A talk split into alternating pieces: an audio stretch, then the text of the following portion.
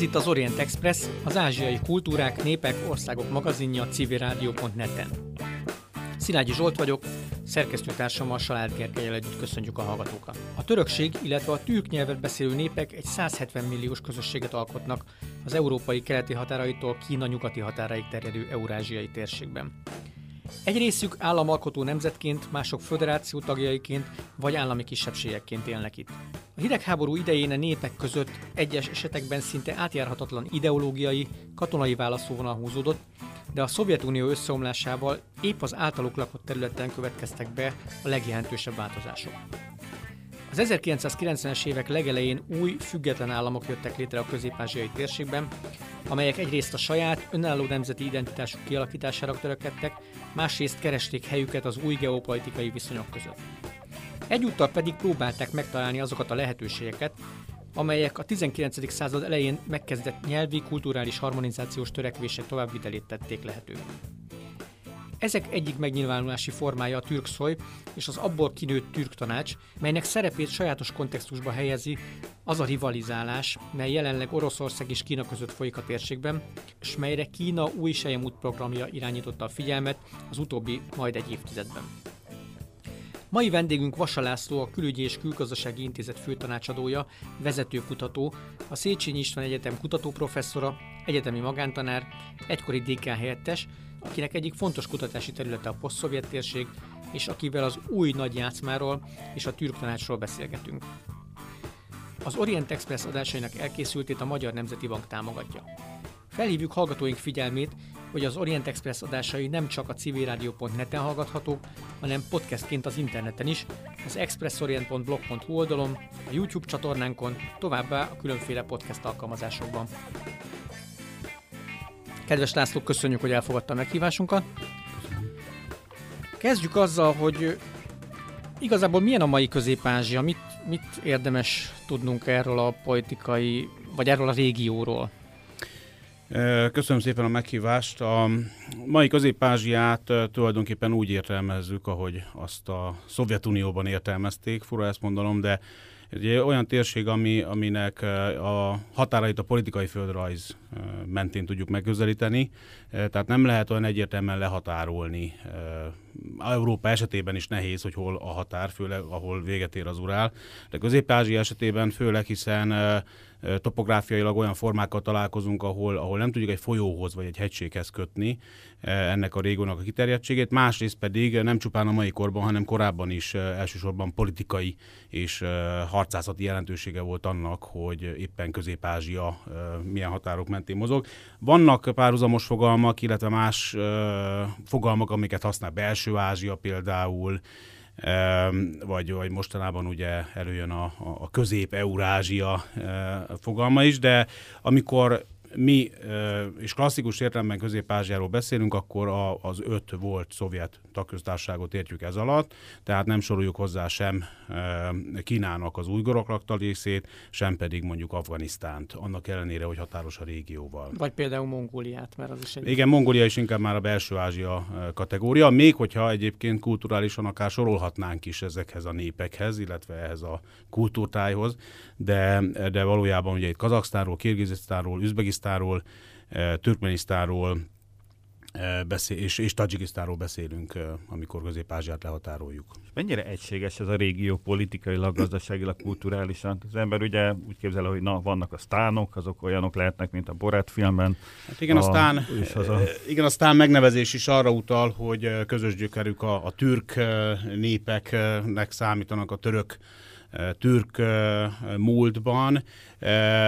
Tajikisztán egy kivétel, hiszen az inkább a, a perzsa világhoz, az iráni kultúrkörhöz áll közelebb, illetve ha jól megnézzük magának a, az iszlámnak az elterjedését is, itt a, a, a síta és az iráni típusú építkezés az, ami, ami jellemző. Tehát, hogyha elmegyünk az ilyen legendás városokba, ami mondjuk korábban Kazaksztán, de jelenleg Üzbegisztán területén található, hogy Kiva, Bukhara, Samarkand, ott egyértelműen a, a, az egyébként Iránban is látható iszlám építészetet akarja, de maguknak a népeknek a gyökere azon túl, hogy, hogy többségük alapvetően nomád nép, ezért is van jelentősége annak, hogy ők a magyarokat rokonuknak gondolják, és minden bizonyal van is a közös történelmünkben eléggé sok fix pont. Azon túl ugye a, a török alapú nyelvek, vagy türk nyelvek a, a közösség, illetve hát napjainkra nyilván a muszlim vallás. Kivétel a nyelvek tekintetében ismét Tajikisztán, ahol, ahol azért azért a, a, az iráni nyelvcsaládhoz tartozó nyelvek jellemzőek inkább, illetve az, az, az nem egy ilyen monolitikus nemzetiségi tömb, ott több nép él együtt, üzbégek, tadzsikok, pastuk, sok, ott egy erős keveredés van, ez egyébként látszik a politikán is. Mondjuk ez Kirgizisztánban is, vagy Üzbegisztánban is azért látszik. Tehát hogy etnikai sokszínűség azért van valamilyen szinten ott a régióban, ez azért például Kirgizisztánban komoly konfliktusokat is hát, eredményezen. Még hát Ugye az a, az a gond a közép hogy, hogy egyrészt sokat köszönhetnek a Szovjetuniónak, hogy most ilyen csúnya szóval éljek, a civilizáció bizonyos formai elemeit azért mégiscsak a szovjet időszakban sikerült megkapniuk, illetve ott elterjeszteni. Így például a maguknak a, a nemzeti, ezeknek a nemzeteknek a nyelvei, az alfabetizáció például, az, az mindenképpen a szovjetekhez köthető. Mindazonáltal ugye a szovjet hatalomgyakorlásnak fontos eleme volt az, hogy keverjék a népeket, Ugye ennek köszönhető az, hogy, hogy nyilván az orosz lakosság jelentős számú volt. A legjelentősebb száma egyébként még mindig Kazaksztánban, de ennek az az oka, hogy valójában ott, ott tradicionálisan orosz részek is a jelenlegi kazak határok között találhatók viszont a korábbi 40%-hoz közelíthető arány az már ilyen 20%-ra csökken. De de alapjában véve valóban van keveredés. A Fergana völgyben tapasztalható ez leginkább, ahol komoly konfliktusok vannak, és nehéz is mit kezdeni ezekkel a helyzetekkel, és ugye azért is óvatosak például hogy most úgy fogalmazzak a nemzetközi közösség, vagy a nagyhatalmak, hogy hogyan nyúljanak Közép-Ázsiához, ugyanis hogyha ott egy egy mondjuk Irakhoz vagy Libiához hasonló destabilizáció következne be a délebbi országokban, Tajikisztán, Kirgizisztán, akár Üzbegisztánban, akkor jelent, jelentős extrém vagy szélsőséges iszlamista veszély áll fenn, hiszen a Fergana völgy az konkrétan tulajdonképpen részben erről szól, és ne feledjük Afganisztán közelségét sem. Úgyhogy amikor egy-egy hatalomváltás van a közép-ázsiai régióban, például Üzbegisztánban történt, Karimov elnök hirtelen halála után, akkor az, ezeket, hogy békés volt az átmenet, azt mindig ennek fényében kell nézni, hogy mert úgy akarták, hogy békés legyen az átmenet. Másrészt pedig ezeknek az országoknak, főleg Üzbegisztánnak a kultúrájában azért tulajdonképpen évezredek óta benne van, hogy a hatalom az mindig átöröklődik, és, és ennek van egy jól, jó bevált hagyománya, hogy ez hogyan történjék. Tehát ott tulajdonképpen kisebb az esély az anarchiára, és a politikai fragmentációra, mint mondjuk ez Irakban, vagy, vagy Líbiában, vagy akár Afganisztánban tapasztalható volt, és ennek a nomád hagyományok azért eléggé erős hátteret adnak, hiszen, hiszen az az évezredes reflex, hogy a törzsek megegyeznek, hogy ki legyen a népvezetője. De igazából Tajikisztánban ugye volt rossz példa is, mert ugye 92-től 97-ig ott polgárháború volt, amiben a mondjuk így a szélsőség, iszlám szélsőségesek, vagy fundamentalista iszlám is azért megjelent, és ugye ilyen jellegű tapasztalatok alapján hát nyilván nem véletlenül félnek attól, hogy megtörténhet esetleg egy, egy politikai destabilizáció esetén, hogy újra fontos szerephez jut. Így van, hiszen nem közép de Egyiptomban is tapasztalhattuk, hogy egy, egy demokratikusnak mondott választáson egyébként iszlamista erők kerültek a hatalomra, és utána paradox módon eh, egy katonai puccsal kellett eh, eh, azt a helyzetet megoldaniuk. Közép-Ázsiában élő népeknek van ilyen közös identitásuk? Tehát mondjuk egy kazak jobban kötődik egy üzbékhez, mint egy, nem tudom, brazilhoz, vagy egy gánaihoz? Hát, van, van egy ilyen jellegű regionális közös? Hát igen, van persze, tehát ugye mi, mi ezt nehezen tudjuk megérteni. Hogy mondjam, ugye most, hogyha, hogyha szláv nép lennénk, akkor jobban tudnánk érzékelni, mi az a szláv testvériség, mi így, így, így mondjuk magyarként nem tudom, mert nem igazán érezzük még a finneket se talán annyira közel magunkhoz, mint mondjuk egy, egy szláv nép a másikat. Itt a türk népek esetében nagyon érdekes, mert, mert a közös háttér és a közös kultúra, de erre még majd kitérünk a, a későbbiekben, ugye törvényszerű lett volna, hogy ez alapján valamiféle regionalizáció vagy endogén regionalizáció végbe megy, de nem történt ez meg. Nyilván azért, mert ezek az államok korábban ilyen formában soha nem léteztek. Tehát voltak különböző kánságok, de hát tudjuk nagyon jól az európai történelemben is, hogy 1550-ben nem számított, hogy ki a magyar és ki a osztrák, mert nem is ismerték tulajdonképpen ezeket a definíciókat. Azt számított, hogy kinek ki, az alatvalója, és kihez tartozik a feudális rendszerben. Tehát az, hogy mondjuk egy önálló államiságú Kazaksztánról vagy Kirgizisztánról főleg beszélünk, ugye, ami eleve kazak résznek volt tekintendő, az üzbégek azok, azok megint egy másik, itt inkább az életmódban voltak, és van, hát most már nincsenek ugye annyira különbségek, mert, mert például egy kifejezett konfliktus is van mindeközben, nem is tudom mihez hasonlítani így a néplelkületben a konfliktus, nem akarnék most itt a közép-európai példákat mondani erre, de van olyan ott is, hogy az egyik nép lenézi a másikat, mert az egyik a nép szerint ez, ez, egy, ez egy ügyeskedő kereskedő nép, a kereskedő nép szerint ez pedig egy egyszerű nomád nép, és hát akkor fel sem érnek hozzá hozzánk. E, és, és ilyen szempontból persze vannak közös türk gyökerek, büszkék arra, hogy ők, ők türk nemzetiségek, de elsősorban a kazak az kazak lesz, és nem közép-ázsiai, és a türkmén is türkmén lesz, nem pedig közép-ázsiai. Látszik is, hogy például a türkmének például nyilván nem a nemzetiségi gőkből, hanem gyakorlati politika gyakorlási és nemzetközi politika gyakorlási megfontolások miatt ők kimaradnak mindenből. Tehát ők, ők talán Észak-Korea után a második legzártabb ország a világon, akik nem vesznek részt semmiben, és nagyon nehéz is bejutni. Mindaközben ők egy ekte türk nép, akik hápolják a hagyományaikat a, a lovaktól kezdve a, a pusztai hagyományok meg a solymászatig, de ennek ellenére ez a mindennapjaikat ilyen szempontból, illetve a, a nemzetközi szerepvállalásokat nem befolyásolja. És ugye szoktuk őket emlegetni, mint hogy a közép-ázsiai régiót, mint poszt-szovjet államok régióját. Milyen politikai örökséget hordoznak? Ugye erről már volt egy fél mondat talán, hogy a szovjet vagy az orosz ö, befolyás előtt az államiságnak még egy másik szintjén álltak ezek a népek. Ugye voltak itt kánságok, meg ilyen törszövetségi ö, államszervezet, de hogy ugye az igazi modern államiság az gyakorlatilag a Szovjetunió összeomlása után következett. Ez milyen hatást ja, gyakorol rájuk? Uh, ugye a, a poszt-szovjet térség kapcsán annyit azért elmondanék, hogy, hogy nem, ugye alapvetően a három balti ország is posztszovjet, de nyilván nem ebbe a kategóriába soroljuk, mert ők valóban úgy posztszovjetek, hogy előtte nem voltak orosz befolyás alatt. Még annyira sem, mint adott esetben annak idején Finnország. E, ilyen módon, amikor a posztszovjet országról beszélünk, akkor elsősorban Moldovát és a közép-ázsiai országokat értjük ez alatt, e, de nyilván ebből a közép-ázsiai egy nagy e, kulturális tömbé, és ezek kapcsán azt szeretném megegyezni, ami egyébként igaz Moldovára is. Emlékezzünk vissza, hogy, hogy Moldovát azért Beszarábiának hívták, és orosz befolyás alatt állt az 1700-as évek végétől, hogy, hogy, hogy itt az oroszok nem a szovjetekkel jelentek meg, hanem már tulajdonképpen 200, illetve 100 éve hamarabb ott voltak. 1812-ben már volt ö, ö, ilyen erő, erődítmény, ö, orosz helyőrség, Almatiban például, ami tulajdonképpen a térségben egy fontos ö, poszt a mai napig, illetve a lokáció. Úgyhogy a, csak ennyit a, szeretnék hozzáfűzni a poszt-szovjethez. Az, hogy milyen, milyen hagyományok vannak, hát államiságuk formálisan létezett a, a Szovjetunión belül is, hiszen kreáltak belőlük önálló államokat, volt egy ilyen 20 év a Szovjetunió megalakulása után, amikor össze-vissza húzogatták a határokat a pillanatnyi érdekük szerint.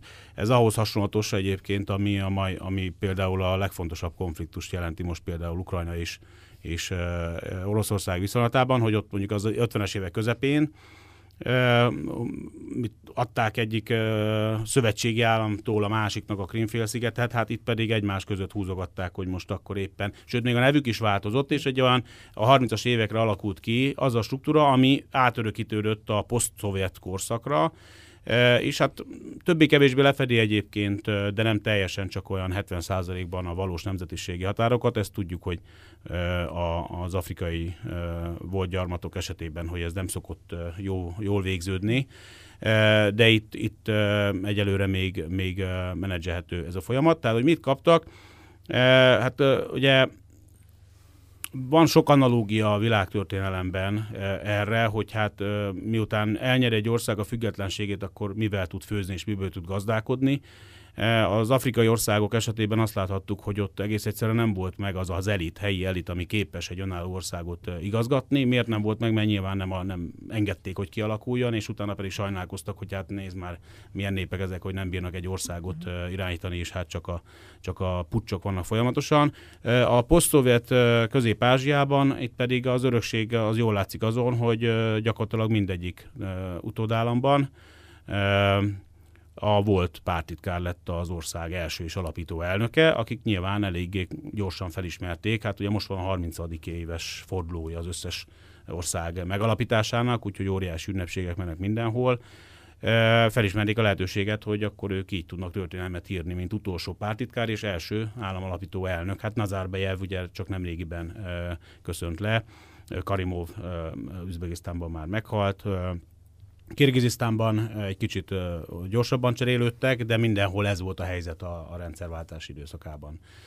Hogy mi más van még, ami, ami megmaradt, hát az orosz nyelv az továbbra is a lingua franca, a közigazgatásban is, az üzletben is, erős, erős nemzetépítési törekvések vannak gyakorlatilag mindenhol. Ugye Kazaksztánban most elhalasztották, de volt egy erős szándék, és még mindig van is, hogy lecseréljék a cirilbetűket, a, a, hát ha nem is az ősi kazak írásra, hanem, hanem egy latin írásra a, az államigazgatásból, üzletéletből folyamatosan szorítják ki az orosz nemzetiségieket, vagy úgy, hogy kiöregednek, és a helyükre már nem orosz nemzetiségi kerül, de számos olyan orosszal beszéltem, akik úgy érezték, hogy hátrányos helyzetben vannak azért, mert oroszok, tehát nem tudják a, azt a pozíciót betölteni, ami nekik járna, vagy dukálna, akár mondjuk az egyetemi szférában, rektorként, valószínűleg, hogy nem lehet neki nevezni orosz nemzetiségűt, mondjuk Kazaksztánban. És hát az államigazgatás struktúrája azért mindenhol maga az államigazgatás szervei, azok, azok tulajdonképpen szovjet örökséggel vannak. Az, hogy most éppen egy vagy két kamarás a parlament, az meg tulajdonképpen ilyen szempontból, meg hogy hogy hívják, az meg az ősi nevekhez való visszatérés, de hát ahol nem volt ennek hagyománya, ott, ott tulajdonképpen ez mind csak egy ilyen, egy ilyen vakolat ilyen szempontból.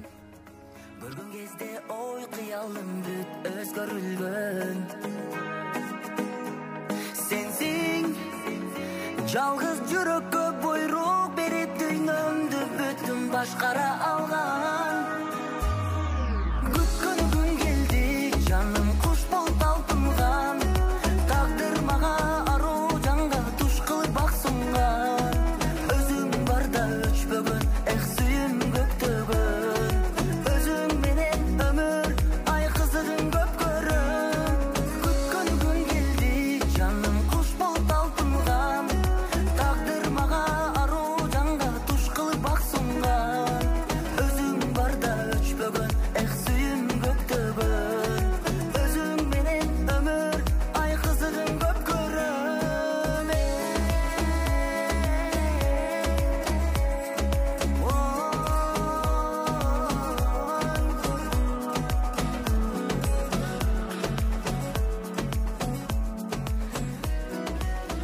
Továbbra is az Orient Express, mai vendégünk Vasa László, akivel Közép-Ázsiáról, az itt folyó rivalizálásról beszélgetünk, mert hogy az utóbbi években, vagy talán már az egy, egy évtizedben elég komoly figyelem fordul Közép-Ázsia felé.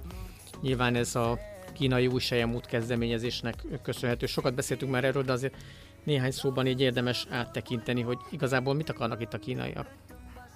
A kínaiak a térségben, hát ugye ez a hivatkozott nagy játszma, csak korábban mások voltak tulajdonképpen a szereplők, de de most Kína erősödésével ugye feltámadnak a, a világpolitikai ambíció is, tehát a Kína kapcsán azt lehet látni, hogy nem elég, hogy a világ második legnagyobb gazdasága is rövidesen az első legnagyobb lesz, hanem ehhez, ehhez ők szeretnék kivívni a, világ, a befolyást is a, a világ dolgaiban, és hát ez nyilván a többi nagyhatalomnak nem annyira tetszik. Különössé teszi a helyzetet a, itt a Ázsia, illetve Eurázsia ezen részén az, hogy Oroszország is egy jelentős patrónus szerepben van, és hát Oroszország nyíltan pufferzónának tekinti mind Közép-Ázsiát, mind egyébként Ukrajnát, mind egyébként adott esetben Moldovát, és nem véletlen, hogy a befagyott konfliktusok is azért jellemzően ezekhez a térségekhez kötődnek, bár ebből Közép-Ázsiában azért nincs, de nem kell messzire menni mondjuk a Kaukázusban,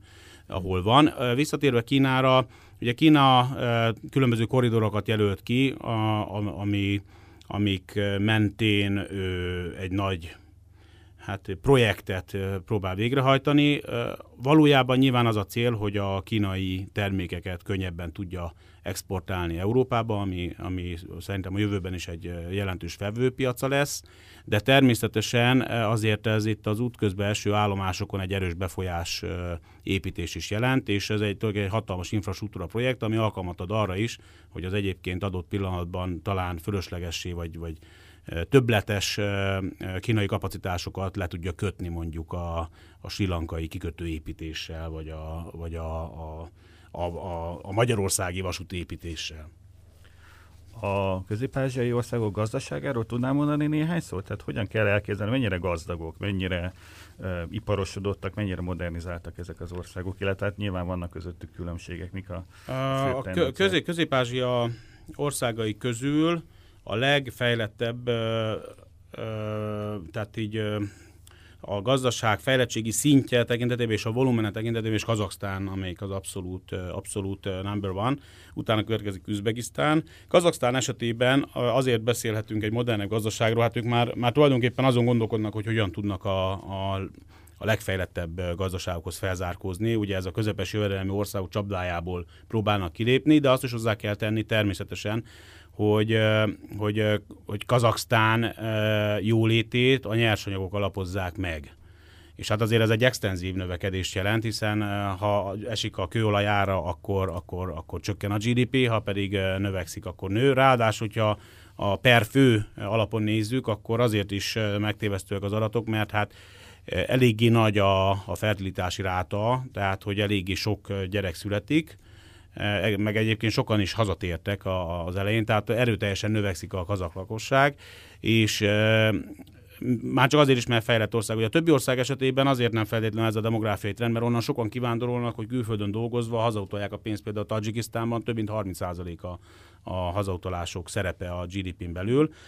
E, tehát Kazaksztán egy, egy erősen iparosodott ország, hát ugye a, a kőolajipar az adott, de alapvetően az kitermelőipar lenne, a feldolgozó kapacitásokat most kezdték el építeni, és hát mondjuk egy példa, hogy uh, Nur Szultán, korábbi Asztana, még korábban uh, Akmola, még korábban Celinográd, ugye a Celinográd az a szűzföld programhoz kapcsolódik uh, a, a 60-as években, az volt a központja. Uh, ott például nem, a ma, a legutóbbi időszakig nem volt vezetékes földgáz. Úgyhogy egy jelentős földgáz termelő, de a főváros nem volt ellátva a vezetékes gázzal, és óriási smog van a városban, mert hogy kőolajjal és szénnel tüzelik az erőműveket, amivel fűtik a várost a mínusz 45-ben. Tehát ugye vannak, vannak ilyen paradox helyzetek, de feldolgozóipari kapacitásokra is fókuszálnak, valamint van, van ugye vasérce, bányászat és, és, és acélgyártás, elég jelentős, Ugye a Mittál is ott van Karagandában és, és Temirtauban. És hát jelentős üzleti központ is például Asztana, tehát azért a térségnek a gazdasági központja, illetve Almati, de most már Asztana is egyre inkább, egy jelentős központ. A, a, nagyon jelentős a mezőgazdaság szerepe Kazaksztánban és Üzbegisztánban is. Ez egy szovjet örökség, mert hogy Kazaksztánban a sztyeppéket törték fel, ugye ez volt a Hruscsovi szűzföld program, és a, talán még ti is emlékeztek a általános iskola 80-as években, a földrajzkönyvekben ez volt a szovjet vívmány, hogy hát ott egy kombány, vagy betakarítógép egy irányba egy napig megy. Vagy akkor a hatalmas táblákat alakítottak ki, viszont ez azt jelentette, hogy eltűnt a termőréteg a földről, mert ugye ekkora táblákon már nem tudtak gondoskodni a műtrágyázásról, vagy ne adj Isten az Isten ott rágyáz, még a, még a megfelelő talajtechnikáról sem, és az azt jelenti, hogy jelenleg mondjuk a búza termés átlag a Kazaksztán bizonyos részein 1,2 tonna, Magyarországon a 4,5 is már rossznak számít. Viszont ha hatalmas területük van, ezért azt hiszem a világ harmadik, negyedik legnagyobb búza exportőrei. De ugyanakkor mondjuk, ha gyabot monokultúrára gondolunk, A- akkor igen, üzbe- katasztrofa. ilyen- Igen, Üzbegisztánban ráadásul az öntözéses gazdálkodás, ez egyébként elvezet a, a vízdiplomácia kérdéséig és a víz mentén kialakuló konfliktusokig. E, igen, ezek érdekes témát feszegetnek. Ön, az egész közép-ázsia gazdasági jelentősége világ, világszinten egyébként nem nagy, inkább amiatt fontos a térség, mert például Kazaksztán uránkészletei nagyon jelentősnek számítanak, még jelentősebbnek számítanak, mint a kőolaj és földgáz készletei.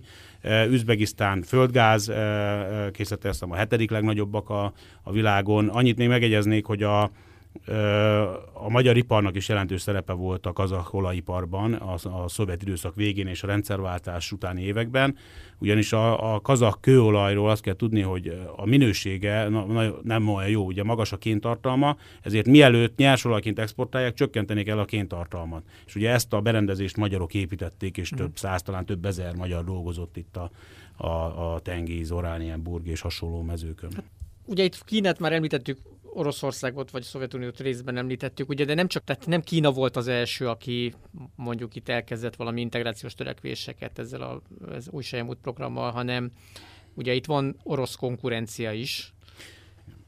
Igen, ez az Eurázsiai Gazdasági Unió, ez pontosan mit akar? Hon miből épült ez föl? Ugye a kettő nem hasonlítható össze, mert a, a, a, a BRI, ugye ez az új Sejmút, ez a Belt and Road uh, uh, program, vagy, vagy egy, egy övezet, egy út, mind, most változik a nevük, ez valójában azért nem integráció, uh-huh. hanem ez egy, ez egy kínai érdekek mentén folyó infrastruktúra fejlesztési projekt, aminek általában az elején legalábbis örülnek a, az országok, akik ezt, ezt kapják, illetve hát mondjuk Kazaksztán esetében azt mondhatnám, hogy a stratégiai jelentőségét növeli, hogyha a Kína, ugye Chongqing és Duisburg közötti legnagyobb, legfontosabb vasúti szállítási útvonal Kazaksztánon megy keresztül, akkor nyilván ez számos lehetőséget villant fel az adott ország számára, logisztikai szempontból, ugye, mint a középkori városok áru megállítási joga, hogyha ott valami olyan, olyan csábító lehetőséget tud az átcsomagolásra, átrakásra, Lehet gyártásra a kamionról, vagy a vagonról. egy-két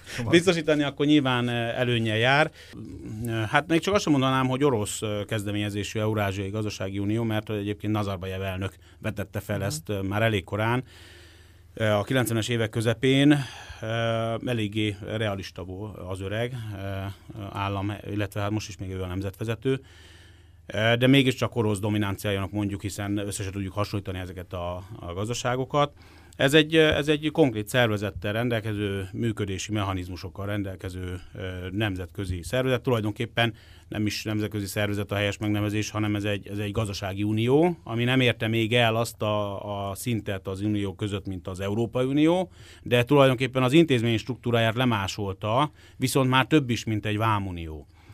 Ugye itt, itt Kirgizisztán, Kazaksztán, Örményország, Belarus és Oroszország vámuniójáról van szó, ahol elvileg szabadon áramlanak a termékek, szolgáltatások, de az emberek már nem feltétlenül, tehát azért nem olyan könnyű munkát vállalni egymás országaiban, mint az Európai Unió esetében.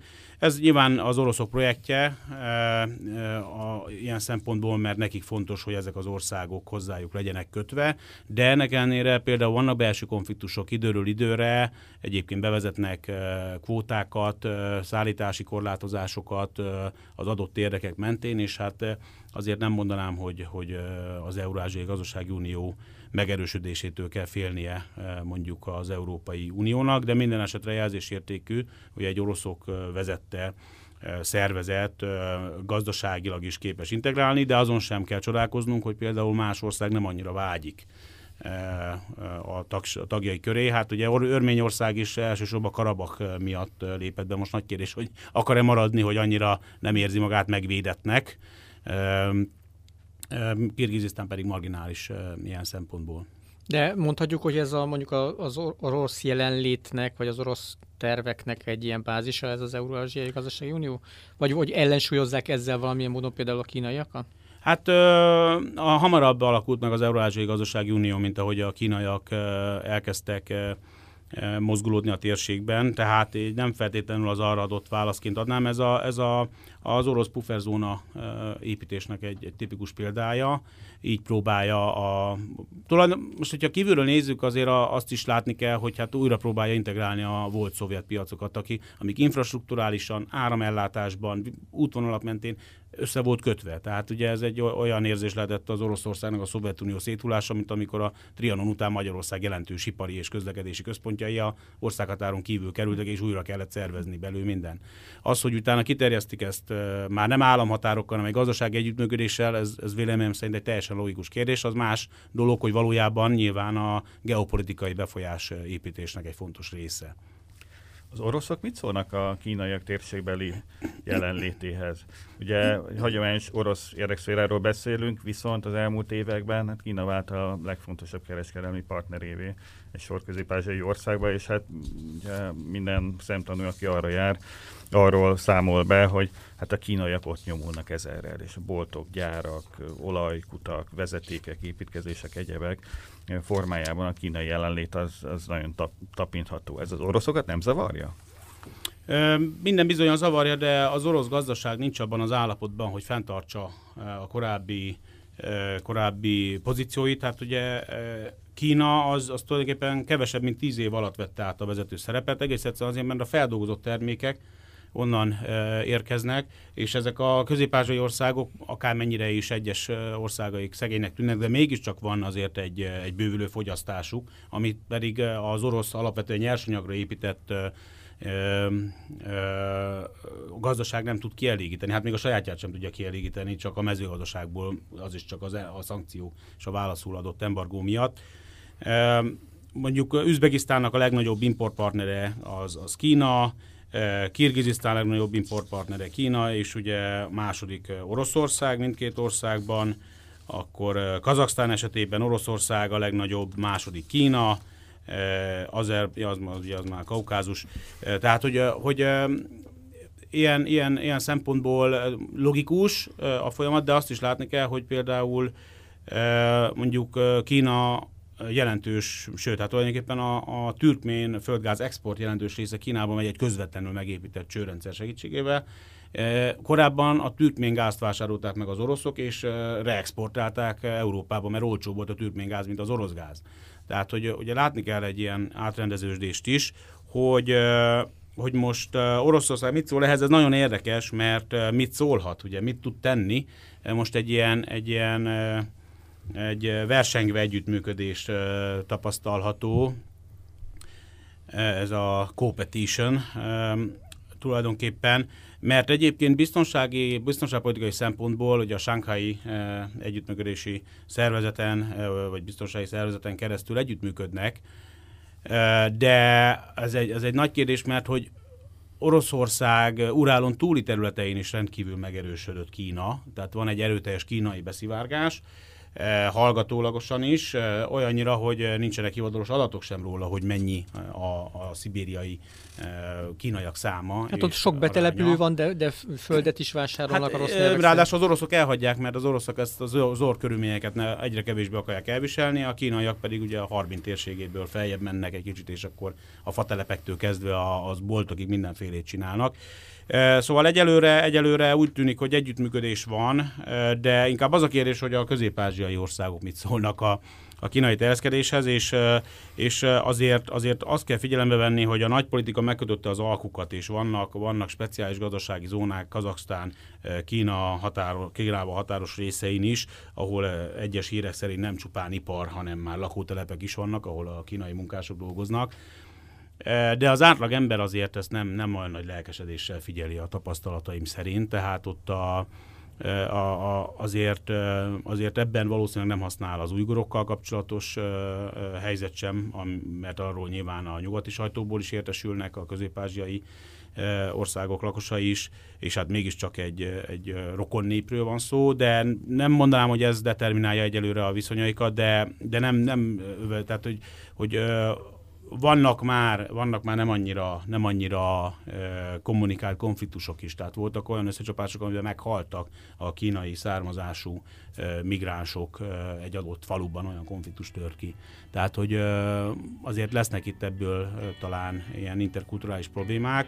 A politika egyelőre engedi e, a tőkét, de politikai hatalmat semmiképpen nem e, akar hozzátársítani.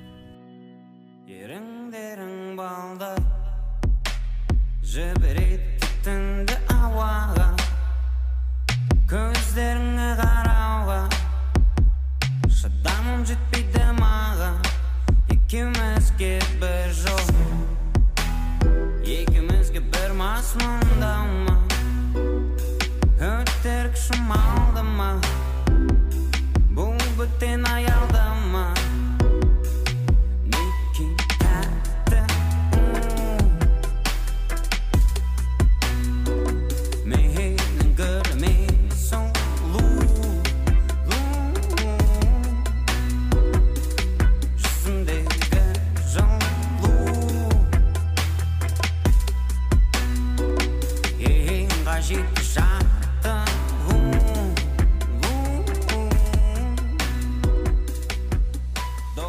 továbbra is az Orient Express, mai vendégünk Vasa László, akivel Közép-Ázsiáról, az itt folyó rivalizálásról beszélgetünk. Eurázsiai Gazdasági Unió, valami fajta talán integrációs törekvés. A közép-ázsiai államoknak hasonló kezdeményezésük a türk tanács talán, ami a korábbról datálható, mert ha jól emlékszem, akkor 2009 körül indult ez. Hát annyiban ö, pontosítanám, hogy Törökország, Törökország kezdeményezése a Türk Tanács, ö, és ez, ez már korábban, korábban már az 1990-es évek elejétől megindult ez a, ez a törekvés. Törökország, nagyon örülök, hogy szóba kerül, mert, mert a nagyhatalmakról beszéltünk, ugyan az USA-ról és az Európai Unióról nem, de az USA-nak most nincsenek különösebb érdekei, főleg az afgán kivonulással kapcsolatban bár, a, bár Türkmenisztánnal egyes hírek szerint eléggé bizalmas a viszonya, a Európai Uniót pedig nem, szere, nem, nem sorolom tényezőként a térségben, ahol szerintem máshol sem, de ez egy másik beszélgetés kérdése lehetne. A Törökország pedig remekül lecsapott a rendszerváltás után a térségre, hiszen, hiszen rokon népek lakják, és az, a török gazdaság természetes expanziós lehetősége a, a Közép-Ázsiában és a Kaukázusban való expanzió. E, e, erre nagyon jó e, alapot ad a közös kultúra és a tulajdonképpen közös vagy rokon nyelv.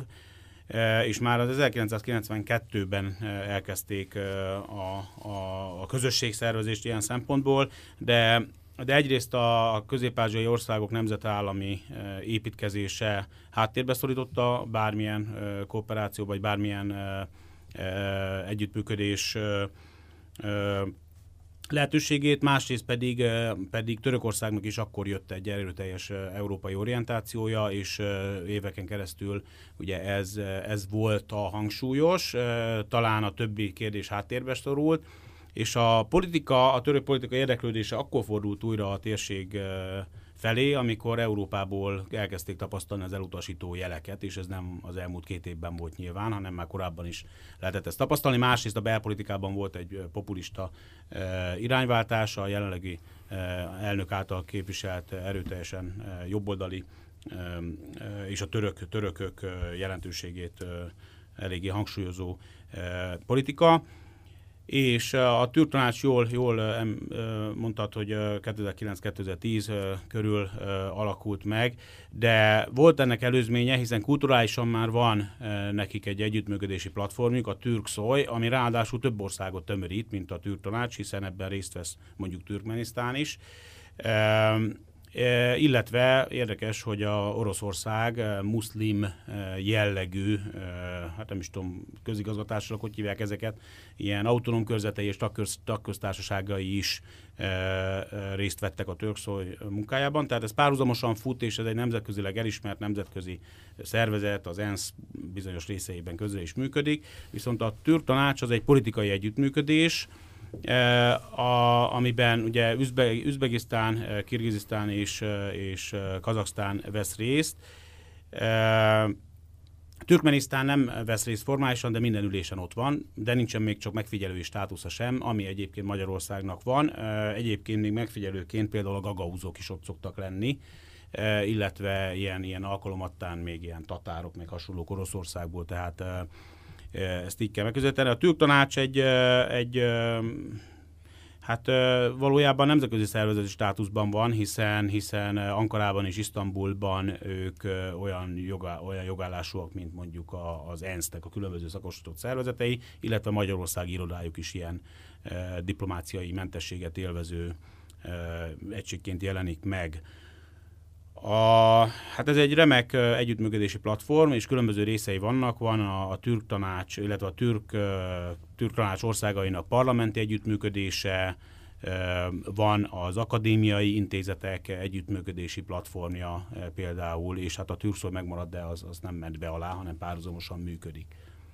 Tehát akkor igazából ez egy talán kulturális alapon szerveződő, de politikai struktúra, mondjuk Inkább így. politikai struktúrának mondanám, igen, hogy a, a türk népek összetartozását szimbolizálja és közös projektekben fejleszték az országaikat, de nem is mondanám az Eurázsiai Gazdasági Unióhoz hasonlatos gazdasági képződménynek, tehát ő inkább egy, egy igen, ahogy mondod, politikai, kulturális együttműködési szervezet. És Törökország ebben a, ebben a játszmában igazából milyen súlyú szereplő, mennyire, mert az, nyilván vannak ambíciói, az a kérdés, hogy, hogy ezeket mennyire tudja gazdaságilag, politikailag alátámasztani.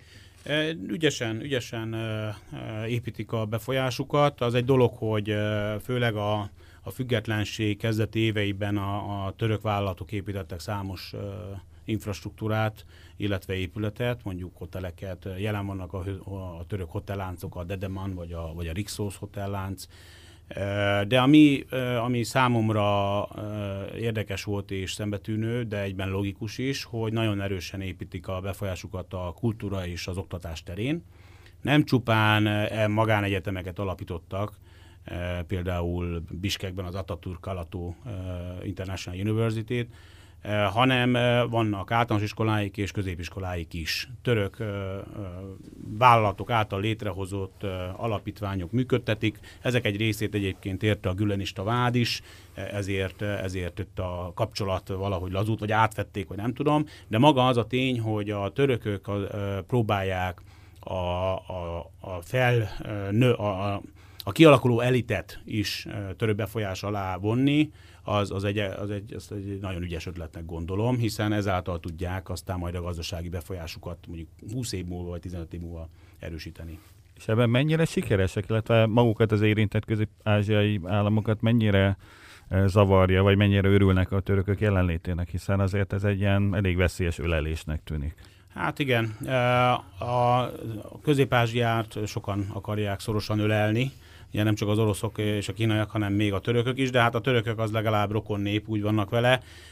Egyébként hogy mondjam, Törökországgal azért jobban szimpatizálnak, mint Kínával, és, és például egy, egy kazak középosztálybéli család az, az jellemzően a török riviérájára jár nyaralni, mert van egy rakás közvetlen járat, ugye otthon érzik magukat, az ételek hasonlóak, bár ez egy másik kérdés, mert azért a Közép-Ázsiában az orosz konyha is eléggé jelentős, egy ilyen érdekes keveredés van, de jót tesz neki.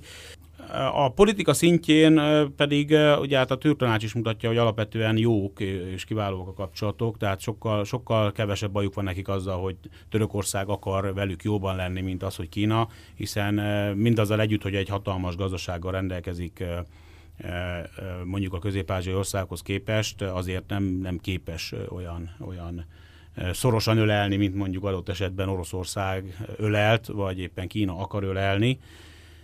Egyébként a jelenlét a szembetűnő, tehát a, a, a szupermarketekben maguk a szupermarketek egy jelentős, hipermarketek egy jelentős része török üzemeltetésben van, a, a, az áruk jelentős része török, hát a ruházatról nem is beszélve, török márkákat találunk a, a tehát mint hogyha Isztambulba járnánk egy, egy ilyen plázában, ugyanazokat a boltokat találjuk, és mondom, az oktatásban, tudományos életben is szembetűnő a jelentőség. A türk tanács gazdasági szempontból ellensúlyozhatja például az Eurázsiai Gazdasági Uniót? Van-e olyan szinten?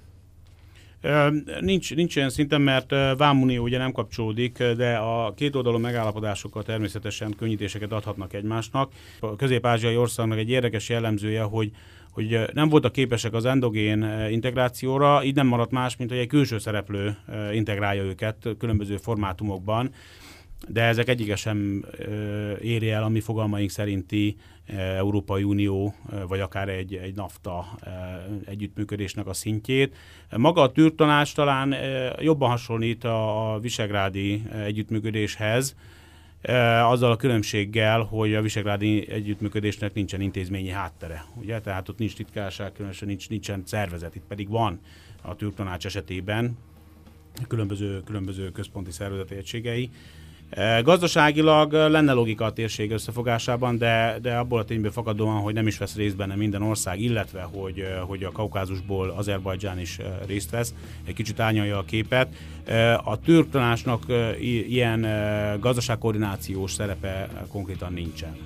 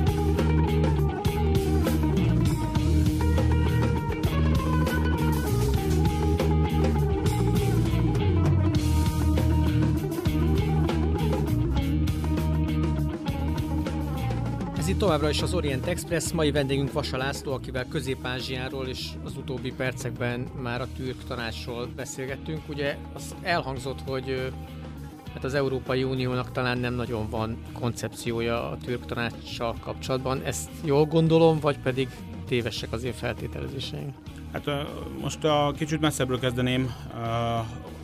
Az Európai Uniónak van egy, van egy Közép-Ázsia stratégiája, amit nemrég újítottak meg, és amiből valójában nem derül ki semmi, mert nem, nem igazán látjuk, hogy mi a főcsapás iránya, a piacgazdaságra való áttérés és a nemek közötti egyenlőség eh, erősítése és a demokratikus átmenet biztosításán kívül. Eh, tehát egy kb. olyan, hogy, hogy legyen már valami, és ezért ilyen jó hangzó gondolatokat beleírtak. Valamit a honlapra fel lehessen rakni. Ami, ami igen, ami viszont uh, egyszerűen köszönő viszonyban sincs a, a térségi valósággal, de ez egy dolog. Hát a türktanácsa kapcsolatban hogy az Európai Unió, mivel nem tudja, hogy az én véleményem szerint nem tudja, hogy mit akar Közép-Ázsiában, ezért annyira nem zavarja az, hogy létezik a türk tanács és annak Törökország a motorja. E, inkább, e, inkább valószínű, hogy nem a türk tanács, hanem maga Törökország és a török, e, a török geopolitikai mozgás zavarhatja, de hát erre is kevés befolyása van, miután ugye az Európai Unió okkal vagy ok nélkül meggátolta a török csatlakozási vagy akármilyen társulási folyamatot is. Ezért nyilvánvaló, hogy egy, egy török paradigmaváltással egyrészt a türk tanács jelentősége is megnőtt, másrészt pedig belekezdtek a szíriai kalandokba, e, és, és, és látható más területen is, akár mondjuk Líbiában a befolyásépítés. Ez valószínűleg jobban zavarhatja az EU-t, de, de igazából szerintem csak tehetetlenül nézi. Maga a tűrtanács pedig az EU területén hivatalosan kizárólag Magyarországon van jelen képviseleti irodával, mint nemzetközi szervezet, kvázi nagykövetség, amit, amit valójában ugye állandó képviseletnek vagy képviseletnek hívunk.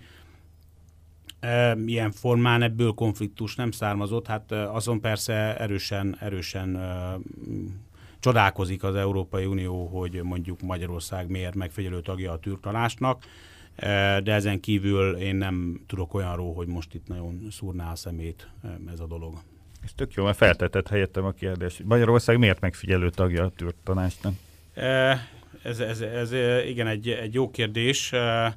Hogy alakult ki ez a hely, ez a szituáció? Valószínűleg ez a, tehát különböző nyitások politikájába ez beleilleszkedik, hiszen volt a keleti nyitás, és a déli nyitás politikai 2014 és 15-ben meghirdetve, abban remekül beleillett, hogy mondjuk ne csak posztszovjet alapon kooperáljunk ezekkel a népekkel, hanem Törökország, amelyik egyébként a miniszterelnök által az utóbbi tíz évben hangozhatott módon fontos orientációs pontjának tekintenek a magyar külpolitikának, vele jó kapcsolatot ápoljunk, és hát ebben benne van az is, hogy ha már Törökország, akkor a tanács is, hiszen azokkal a népekkel is rendkívüli nagy barátságban vagyunk, hiszen én személyesen tapasztalom, amikor a térségben vagyok, hogy a, a tényleg a, akár Üzbegisztánban, akár, de leginkább Kazaksztánban, ugye ők meg van a győződve róla, hogy közösen vándoroltak a, a Kárpát-Perencébe, tehát a kunok nem később érkeztek 200 éve, hanem már a honfoglaló törzsekkel együtt tartott. Hát ugye van a, a, kazár, a 13. törzs elmélet is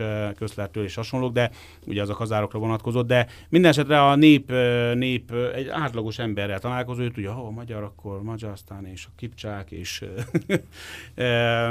abszolút büszkék is rá, és ez természetesen megkönnyíti a kapcsolatépítést. Hogy most a konkrét indoklása hivatalosan mi volt, azt most tulajdonképpen mindegy is, de, de valójában a, a, a türk népekkel való évszázados szoros kapcsolat indokolja a kormány álláspontja szerint azt, hogy akkor megfigyelő tagok legyünk a türktonásban. Ezáltal nyilvánvalóan egy erősebb kulturális és gazdasági együttműködést remélünk ezekben az országokban. Azt tudni kell, hogy Közép-Ázsiában azért nem úgy kötünk üzletet, mint Nyugat-Európában, hogy elküldöm e-mailen a megrendelés és a szerződés, és utána akkor a tranzakció kezdődik, hanem ott főleg a nagy projektek esetében egyébként nem csak Közép-Ázsiára jellemző, hanem Dél-Kelet-Ázsiára is, hogyha most megnézzük az indonéz UDI tendert, ott is nem tudom hány év munka és legmagasabb szintű egyeztetés volt benne, ott egész egyszerűen ott kell lenni, tényezőké kell válni, személyes kapcsolatok kellenek, és kellenek a, a, nem csak a gazdasági és személyes, hanem a kulturális gesztusok is, ami Magyarország esetében különösen könnyű, hiszen valójában minket rokonoknak tekintenek. Hogyha mi is egy kicsit rokonoknak tekintjük őket, akkor valószínűleg a, a reputációnk és a renoménk is sokkal jobb lesz. Nyilván van egy letagadhatatlan kulturális kapcsolat, tehát ez szerintem teljesen egyetemes, ugye mindig is jó alapot nyújtott a, ez a, az együttműködésekhez, a diplomáciai kapcsolathoz is, és ugye mi ezzel a vonalon tovább is léptünk, hiszen az utóbbi időben nagykövetségeket is nyitottunk ezen a területen. Igen, a, a meglévő, hát először is ugye Almatiból átkölözött a nagykövetség a mai Nurszultánba, de ez egy tulajdonképpen törvényi kötelezettség volt, mert hogy oda, ott van a főváros, akkor illik ott. De főkonzulátusunk maradt Almatiban. Nagykövetséget nyitottunk, és már működik is pár éve Taskentben, olyannyira, hogy az első nagykövet az most cserélődik. Kirgizisztánban is nagykövetség nyílt. Most azt nem tudom, hogy hivatalosan is átadták de valójában már működik. És hát Türkmenisztánban nincs képviselet, de ez, ez nem, nem annyira, nem annyira meglepő. Tajikisztánban pedig, pedig ott egy képviseleti, képviseleti iroda, illetve azt hiszem, hogy tiszteletbeli konzul képviseleti iroda a jogkörrel felruházban működik, de ha jól tudom, ott is van gondolkodás. Ez egy gesztus is, egy gesztus is, és valójában a nagykövetség az egy, egy remek alapot ad arra, hogy a gazdasági és a kulturális kapcsolatokat erősítsük, főleg úgy, hogy ezekben a nagykövetségi nyitásokban azért a gazdaságdiplomácia dominál, tehát megnövelték a külgazdasági szakdiplomaták számát, és mindenhol ez a hangsúlyos. Tehát nem az elsődleges, hogy oktatási és kulturális diplomatánk legyen, vagy mezőgazdasági atasénk, hanem hogy külgazdasági atasénk. Az összes többi utána következik. Ezt a szimpátiát, amit említettél, ezt apró pénzre tudjuk váltani? Hogy azért, mert uh, mi kipcsakok vagyunk, vagy rokonok vagyunk, olcsóban adják nekünk a földgázt, vagy hát könnyebb azt, üzletelni azt, velük? Azt nem tudom, hogy a földgáz ára az hogy van, de azt tény, hogy a MOL uh, lehetőséget kapott egy 250 millió dolláros beruházásra, ami hát tulajdonképpen egy kitermelési koncesziót jelent Kazaksztánban. Így paralel jegyezném meg, ugyan nem Közép-Ázsia, de a Kaukázus, vagy Azerbajdzsánban is egy jelentős mezőny sikerült átvenni, ami az nyilvánvalóan kellett a politika támogatása, mert ilyen mértékű ügyleteket nem lehet már elnöki vagy kormányengedély nélkül megvalósítani. Hát az, hogy egyébként, az, hogy egyébként a a apró pénzre mennyire tudjuk váltani, azért, azért én néha úgy érzem, hogy, hogy, hogy rendben van, hogy jó barátságban vagyunk, de aztán közben mégis azt látom, hogy mondjuk a lengyelek meg a csehek csinálnak üzletet, úgyhogy ebben, ebben lenne mit javítani. De ez nem egy egyszerű dolog. Azt szoktam mondani, hogy a keleti nyitás kapcsán bár kicsit aktívabb talán a, a kommunikáció ezen a téren, de, de itt nem, nem mi vagyunk az úttörők a keleti nyitásban a közép-európai országok közül, hanem mi vagyunk az utolsók, akik sikerült, akiknek sikerült felkapaszkodni a vonatra. Tehát, hogy, hogy megnézzük a számokat, akkor, akkor azt látjuk, hogy például Üzbegisztán esetében Magyarország a 32. legfontosabb importpartner, mondjuk gépészet, ugye autókat, gyógyszereket exportálunk, illetve mezőgazdasági technológiát, de előttünk áll 25. helyen Csehország, előttünk áll 21. helyen Lengyelország, de még Litvánia is a 12. helyen, és Lettország a 8. helyen. De hogyha megnézzük például mondjuk Kazaksztánt, akkor azt látjuk, hogy 31. ugye, ami na, tényleg stratégiai kapcsolatban vagyunk. 31. helyen áll Magyarország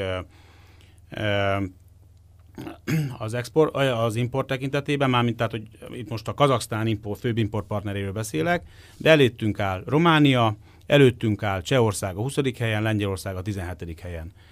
Tehát, hogy, hogy valójában azért azt látjuk, hogy oké, okay, Lengyelországot még tudjuk indokolni, de a hasonló méretű és hasonló gazdaságszerkezetű ország, mint, mint Csehország, vagy, a, vagy ad abszurdum éppen mondjuk Üzbegisztán esetében a kis balti országok, mégis, mégis jobb, jobb helyezést érnek el ebben a tekintetben, tehát van még lehetőség ebben, de nyilván, hogyha nem építjük meg az alapokat, akkor nehéz is üzletet kötni. Egyébként a diplomáciai képviselet tekintetében Magyarország van a legaktívabban jelen a térségben, még több külképviseletünk van, mint Ausztriának például, vagy Lengyelországnak. Úgyhogy reméljük, hogy mondjuk egy öt éves időtávlatban ennek az eredményei is látszódnak majd. Köszönjük szépen, szerintem ez így elég, elég jó végszó. Köszönjük szépen Vasalászonok, hogy elfogadta a meghívásunkat, köszönjük a hallgatóknak a figyelmét és a Magyar Nemzeti Banknak a támogatást. Önök az Orient Express-t, a civilrádió.net ázsiai magazinját hallották, a műsor Szilágyi Zsolt és Salád Gergely vezették. Felhívjuk figyelmüket, hogy az Orient Express adásai nem csak a civilrádió.net-en hallgathatók, hanem podcastként az interneten is. A címünk expressorient.blog.hu, de ott vagyunk a YouTube-on és a különféle podcast alkalmazásokban is. A Facebookon pedig a Pázmány Péter Katolikus Egyetem Modern Kelet-Ázsia kutatócsoportjának oldalán lehet megtalálni az adásokat és készítőiket. A viszont hallásra tartsanak velünk a jövő héten is.